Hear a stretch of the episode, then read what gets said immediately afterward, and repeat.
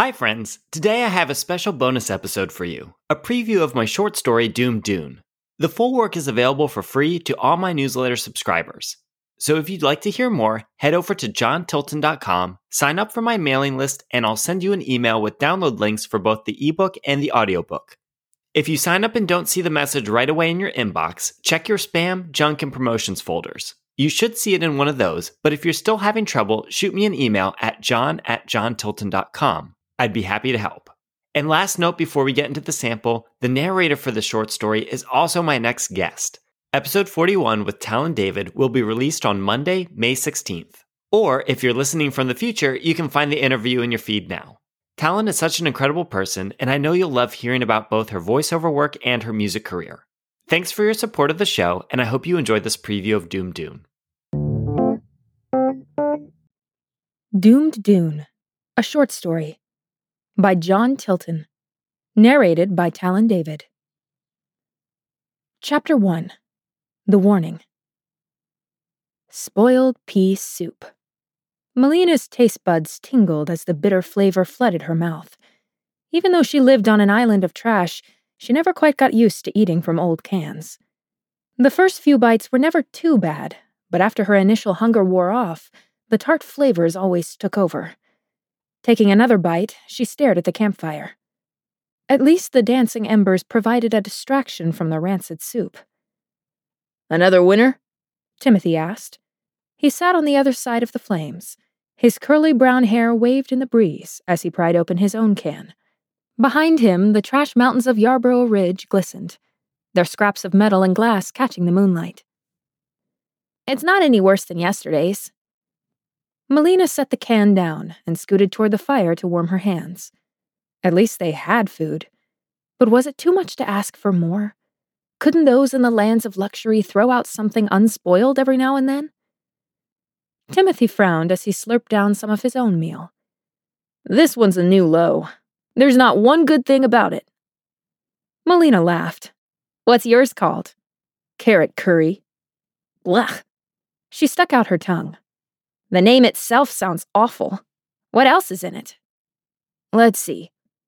Timothy rotated the can in his hand and smiled proudly, just as he always did when asked to read.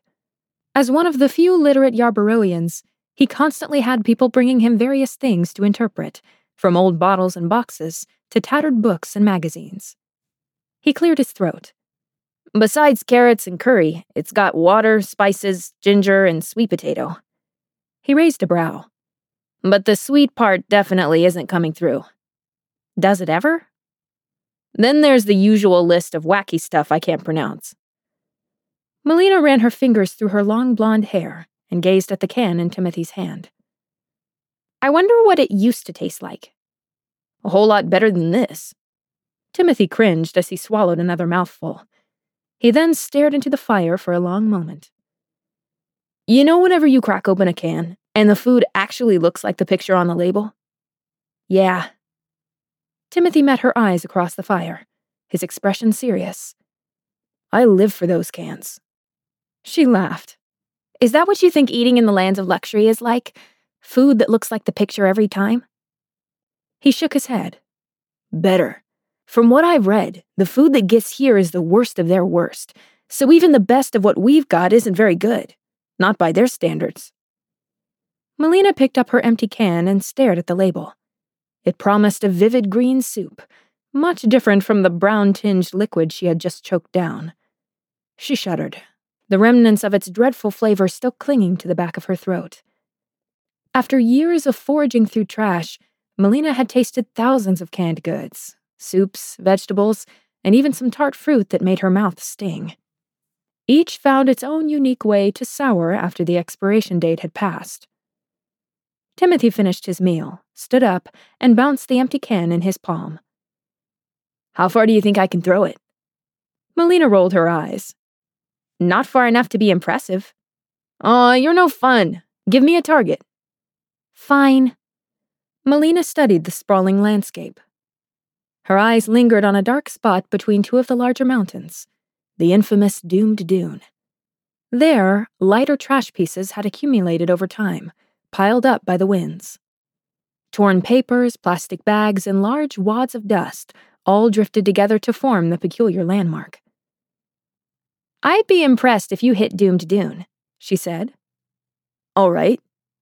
Timothy puffed out his chest, wound up his arm, then launched the can, grunting as it left his hand. But the hollowed container immediately caught a gust of wind, sending it flying back toward him. It crashed into his face with a firm clank. Melina burst into laughter. Okay, you got me. That was impressive. Timothy scowled and kicked the can off the nearby ledge. It tumbled down the slope, jangling as it went, until it disappeared into the unending collection of junk. Can't say I blame it for coming back at me. He sighed. After Drake's warning, I wouldn't want to go there either. Melina held her gaze on the dune. Her smile faded. How long has it been? she muttered. A year? Do you think you found a safe place to hide? Timothy shook his head. Not for long. If the metal men want you dead, it's just a matter of time. Melina stared at the dune's swirling scraps of trash. Do you ever think about what might be over there? By Doomed Dune? No way. Why would I? Because of Drake. Don't you wonder why the metal men didn't want him there? It doesn't matter why. Timothy crossed his arms. It's a forbidden zone. Those brutes wouldn't hesitate to laser beam your gizzard out, or in Drake's case, hunt you down after ripping an eye from its socket. So you're not even curious? Don't you remember what happened at the docks? To Rodney? Or worse, Jane's dad? Melina shivered. I remember. Not the kind of thing you want to mess with. But that was the docks. They've always been off limits, for generations. The dunes restriction is new. Plenty of people had gone there before Drake. Doesn't that make you wonder? Wonder what? Wonder what's changed. Timothy didn't answer. He only frowned and let out another sigh. All I'm saying is, it's not worth the trouble. The campfire's dwindling embers popped and crackled. A strong surge of curiosity ran through Melina's entire body, but she couldn't find the words to explain it. At least, not in a way Timothy would understand. After a moment of silence, he left, wishing her good night as he walked away. But Melina stayed by the fire. A slight breeze chapped her face as she picked up her empty can of pea soup. Why was everything good so far away? The lands of luxury had everything. But here in Yarborough Ridge, they just had trash. She would never eat a lavish meal, run through grassy plains, see sprawling cityscapes, or experience any of the special things Timothy had described from his books. A spark of movement pulled Melina's attention upward. A shooting star fluttered into view, dancing across the night sky. It shone brighter and brighter until it flashed, then went dark, vanishing above Doomed Dune. A distant swirl of dust rippled across the forbidden landmark. Melina's eyes widened. What if the star was a sign, pointing her toward that special something she sought? What was over there that the metal men didn't want them to see? Whatever it was, it had to be something remarkable. And Melina didn't have much remarkable in her life. Just a drab routine of waking up, heading to the dumping point, and collecting bitter cans of soup. So what if the metal men forbade anyone from reaching Doomed Dune? So what if exploring put her in danger? If she stayed put, she'd never make it there, wherever there was. She wouldn't let the restrictions of the metal men determine her boundaries. Melina stood, weighing the empty can in her palm. With a lunging step, she lopped it into the night. In the dying glow of the fire, she couldn't be sure it reached Doomed Dune. But tomorrow, she'd make sure that she did.